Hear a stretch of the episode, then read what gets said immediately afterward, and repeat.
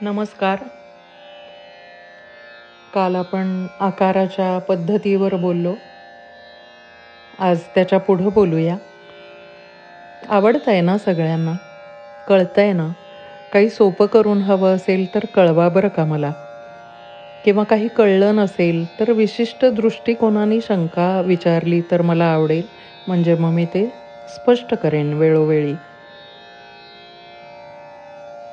तर आकार झाला की वेगवेगळी अक्षरं अच्या बाराखडीतली ती पण गळ्यावर चढवावी लागतात. ह्याला अक्षर स्वच्छ करणं असं म्हणतात. तर ह्याच्यात काय काय बरं असतं? अ आ ई उ ओम. ओमकार विशेष महत्त्व आहे त्याचा एक वेगळा अध्याय करू आपण. पण उ ए ही सगळी अक्षरं गळ्यावर चढवणं फार आवश्यक आहे. इकारामध्ये गळ्याची उच्चाराची आपल्या श्वासनलिका किंवा अन्ननलिका जिथं आपण गळ्यात उच्चार करतो ती थोडी चपटी होते. उकारामध्ये ती अशी कॉन्ट्रॅक्ट होते आणि आपल्याला ई आणि ऊमध्ये श्वास जास्त पुरवता येतो. म्हणजे आकारामध्ये जर तुमची कपॅसिटी बावीस सेकंद असेल तर उकार तुम्हाला तेवीस किंवा चोवीस सेकंद पुरवता येतो. आणि उकारामध्ये तोंड बंद असल्यामुळे आपल्या तोंडात सुद्धा सगळी व्हायब्रेशन्स येतात. ओंकारामध्ये नाकात कानात आणि मस्तकात डोळ्यात इथेही व्हायब्रेशन्स जातात. आकारामध्ये बाहेर पडणारा आकार किंवा ऑमध्ये यू टर्न घेतलेला अवरोही आकार पण हा कंठस्थच राहतो. पण आकार आपल्याला असं वाटतं की तोंड फक्त बाहेरूनच उघडतं. असं नाही आहे तोंड आतून गळ्याच्या दिशेने सुद्धा उघडायला हवं असतं. हे काही शब्द जे आहेत ना हे रोजच्या बोलण्यामुळे किंवा रोजच्या गुरुमुखी विद्येमुळे ओळखीचे आणि सरावाचे असतात. की तोंड बाहेरून उघड किंवा तोंड आतून उघड पोटातनं आवाज येऊ दे वगैरे असा असे जे वाक्प्रचार आहेत याचे नेमके अर्थ कोणाला कळत नाहीत. आणि हे गुरुमुखीच आहे सगळं. हे रोज बोलण्याने रोज वापरण्याने रोज सराव करण्याने तुम्हाला परिचित होतं. म्हणून मला मुद्दाम ही भाषा हल्लीच्या मुलांना सांगायची की ज्यांचे गळे निर्दोष असतात त्यांना फक्त दमसास वाढवलं की सगळं गाणं येतं. पण त्यांना सदोष व्यक्तीला शिकवता येत नाही. त्यामुळे तुम्हाला गाणं आलं तुम्ही छान टाळ्या घेतल्यात आणि ते तुमच्याबरोबर संपलं असं होऊ शकतं. जर तुम्हाला एखादी सदोष गळ्याची व्यक्ती मिळाली तर तुम्ही त्याला सुधारू शकणार नाही. त्यामुळे हे कपॅसिटीवर अवलंबून असतं असं नाही की तुम्हाला आकार कळला नाही. म्हणजे तो आकार जाणून घेऊ शकत नाही आहे आणि नीट गाऊ शकत नाही आहे म्हणजे त्याला डोकं नाही त्याला बुद्धी नाही असा अर्थ होत नाही. मे बी त्याला वेगळं काहीतरी करता येईल किंवा सदोष गाण्याचा सुद्धा एक मेसेज जातोच. उदाहरणार्थ आपण म्हणतो की नाही हे पूजा करणारे लोक मंत्र म्हणणारे लोक जे असतात ते स्तोत्र किंवा पूजा सांगताना कसे बोलतात त्या ओम भोर स्वाहा असं जेव्हा ते म्हणतात त्यांना ते रोजचं असतं. नाकात बोल बोलणं त्यांना शोभून दिसतं मंत्रांच्यासाठी. तर नाकात बोलण्याचा एक कर्मकांडी असा एक आपल्या मनावर संस्कार झालेला आहे किंवा तसा भावार्थ आपण काढलेला आहे. तर नाकात बोलण्याचा हा मेसेज जाऊ शकतो. की नाकात बोलणारी माणसं कदाचित हट्टी असतात किंवा कर्मठ असतात कर्मकांडी असतात असा अर्थ काढू शकतात लोक. तसं काही लोक आता हे बेंगॉली कसं स्वीट टंग असते त्यांची एकदम असं असं गोल गोल गोल बोलतात. त्यामुळे ते रागावलेत तरी नीट कळत नाही फक्त त्यांचा स्पीड वाढतो भयंकर एकदम बोलण्याचा. सो आपल्याला अंदाज करता येतो की ते रागावले असू शकतात. तर स्पीडवर सुद्धा भाव कळतो.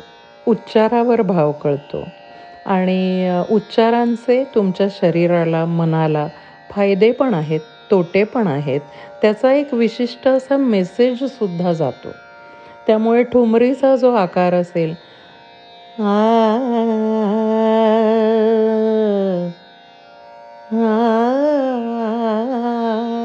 हे जर ठुमरीला छान वाटत असेल तर ते शास्त्रीय संगीतामध्ये छान नाही वाटणार हा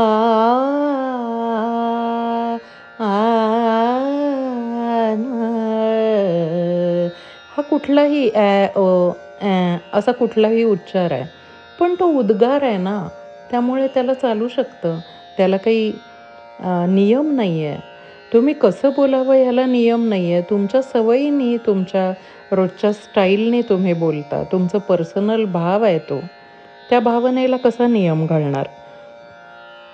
पण जेव्हा शास्त्रीय संगीत गातो आपण त्यावेळेला त्याला नियम आहेत. कारण शास्त्र हेच त्याचं नियम आहे. म्हणून त्या शास्त्राचे फायदे आपल्याला हवे असतील तर शास्त्रीय संगीत शिकावं. ह्या रेफरन्सनी मी आकार आणि इतर अक्षर यांचा भावार्थ सांगते की आकाराला शास्त्र हा अर्थ आहे. आकाराला ला थोडं लाडात किंवा बेफिकीर किंवा असा अर्थ आहे की थोडं बेफिकीर असू शकतं किंवा असं म्हणजे लक्ष नाही आहे दुर्लक्ष करण्याचा स्वभाव आहे जरा आळशी पण असू शकतो तो. मी मुद्दाम असं बोलून दाखवते तुम्हाला की आकार कसा असतो बोलण्यात आकारात गाण्यात. तर जसं बोलणं असतं तसाच गाणं होणार. मग बोलण्या गाण्यातून सगळ्यातनं त्याचे दोष काढावे लागतात मी लहानपणी फार नाकात बोलायची त्यामुळे मी जेव्हा गुरुजींकडे गेले त्यावेळेला मी अशी बोलायची आणि सासुद्धा पच्या पुढे मी नाकात गायची आ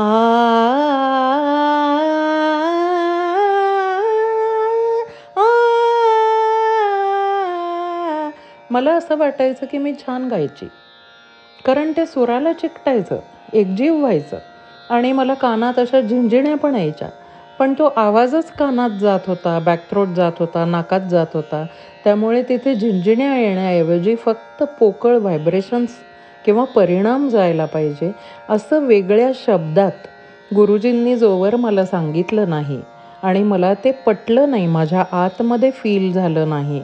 तोवर मी हे वेगळं करून सांगू शकत नव्हते.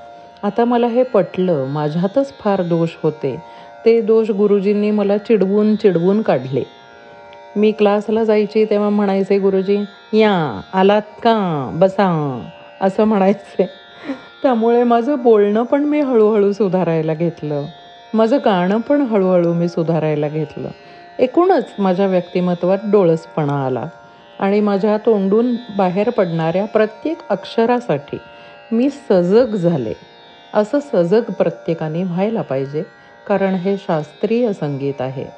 आता आकार झाल्यानंतर इकार उकार ओकार ह्याच्यात ओमध्ये डायरेक्ट आपल्याला नाभीशी संबंध प्रस्थापित होतो. ओकाराचा रियाज तुम्ही दहा पंधरा मिनटं करा सतत खवळून भूक लागेल तुम्हाला. कारण इतकं नाभीपासून आपल्यात एक म्हण आहे बघा बेंबीच्या देठापासनं का ओरडतोस असं आपण म्हणतो. ते नेमकं बेंबीचं देठ म्हणजे हातचं काहीही राखून न ठेवता जितकं असेल तितक्या ताकदीनिशी गायचं. ओरडायचं नाही म्हणणार मी कारण ह्याला सूर आहे. त्यामुळे स्वरात गायचं पण हातचं काही राखून न ठेवता दिलखुलास जितका श्वास घेत घेतला तितका सगळा श्वास बाहेर पाठवायचा ओकारामध्ये. तर शरीरात कोणतेही दोषच राहत नाहीत पूर्णत बाहेर जाणारा हा आरोही असा उच्चार आहे. आणि ओ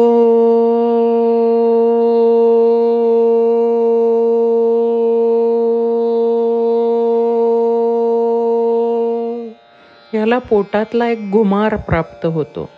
हा मी लागोपाठ तुम्हाला ओ आणि आमध्ये बदल झालेला फील होतो आहे का बघा? सगळ्यांनी हेडफोन्स घालून जर ऐकलं ना हे सगळे एपिसोड्स तर फार बरं होणार आहे. म्हणजे तुम्हाला अगदी मायन्यूट फरक सगळे कळ कळतील. नाहीतर मग हे गुरुमुखीचं काही प्रयोजनच नाही ना पॉडकास्ट करण्याचं. तर गुरुमुखी आहे म्हणूनच हे अतिशय लक्ष देऊन एकाग्रतेने फक्त गुरुं कसे गातात आणि आपण त्याच्यातनं काय घ्यायचं एवढाच सगळा फोकस असेल तरच हे कळू शकतं. म्हणून याला गुरुमुखी विद्या म्हणतात. की आपण गुरूंकडे गेल्यानंतर त्यांच्यासमोर बसल्यावर आपल्याला आवांतर काही मनात येतच नाही. म्हणून गुरुमुखी. तर आता मी ओकार आणि आकार लागोपाठ गाऊन दाखवते. त्याच्यात एक बदल होईल. तो काय काय ते ऐकून बघा. की ओला पोटातला घुमार आहे आणि आला कंठापुरतीच मर्यादा आहे.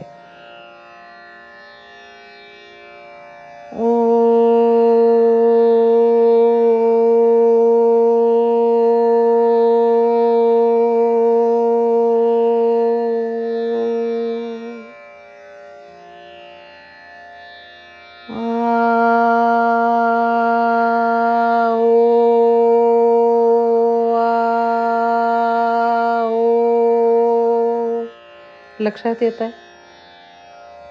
ओसाठी लगेच नाभीकडे पोट आवळलं जातं आणि तिथून एक ग्रीप निर्माण केली जाते ओ गाण्यासाठी. ही ग्रीप आकारासाठी कंठातच असते.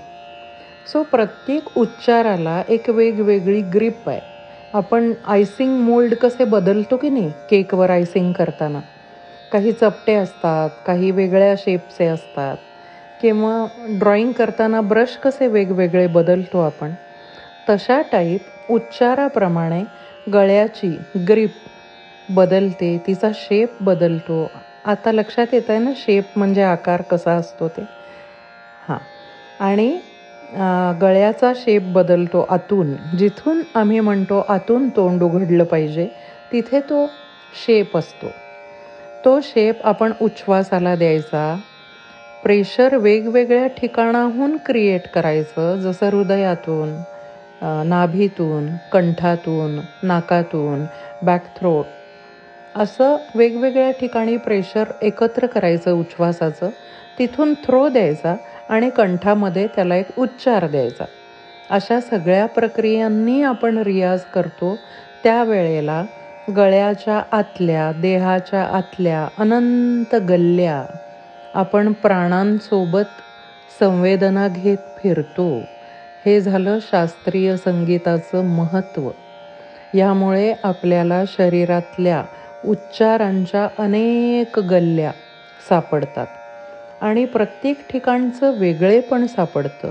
त्याचा परिणाम कळतो त्याचा आपल्यावर होणारा परिणाम कळतो आणि ज्याला आपण डायलॉग डिलिव्हर करणार त्याच्यावर सुद्धा हमखास परिणाम कसा घडेल कसा घडवता येईल हा विचार आपल्याला व्यवस्थित करता येतो. आणि मग हवा तो इफेक्ट मिळवताही येतो. हे शास्त्रीय संगीताचे जे हमखास मिळवण्याचे फायदे आहेत हे अन्य कोणत्याही शास्त्रात नाहीत. म्हणून शास्त्रीय संगीत अतिशय जगात पूजनीय असलं पाहिजे असं म्हणजे प्रत्येकाला ते कळलं पाहिजे की शास्त्रात काय काय मिळतं. ऐकून ऐकून सुद्धा तुम्हाला कळेल आणि तुम्हाला दृष्टी बदलेल आदर वाटेल तुम्हाला शास्त्राचा. तुम्ही गा किंवा नका गाऊ पण गाणाऱ्याचा आदर कराल तुम्ही नक्कीच. त्यामुळे मला हे गुरुमुखी हा विषय घ्यावासा वाटला आणि हे सगळं करावं असं वाटलं. आता आ ऑ ओ ई अ ही सगळी अक्षरं. प्रत्येक स्वरावर आम्ही घासून पुसून लख स्वच्छ करतो गळ्यात. अ हा झाला अकार. दुसरा ईकार. ई यात गालांमध्ये वाईब्स येतात. ई ई आणि गळावर गळ्यात प्रेशर खूप साठून राहतं. असं सगळं मोकळं नाही होत जसं आकारात होतं तसं नाही होत. उकारामध्ये. ऊ यात ओठांच्या आतल्या बाजूला आणि पूर्ण तोंडात व्हायब्रेशन्स निर्माण होतात. उच्छ्वासाची कंपनं आहेत ही आवाजाची. आम्ही उच्छ्वासामुळे आवाजात जे काय कंपन निर्माण होतं. ते तोंडातून बाहेर आकारातून हकारातून जे डायरेक्ट पडून बाहेर प्रभाव होणार तो किंचित काळ आमच्या देहातच उमटतो उकारात इकारात. ओकार आणि आकारामध्ये तो सगळा प्रभाव ती सगळी कंपनं तो सगळा परिणाम प्रभाव बाहेर निघून जातो ऐकणाऱ्यांवर जास्तीत जास्त होतो.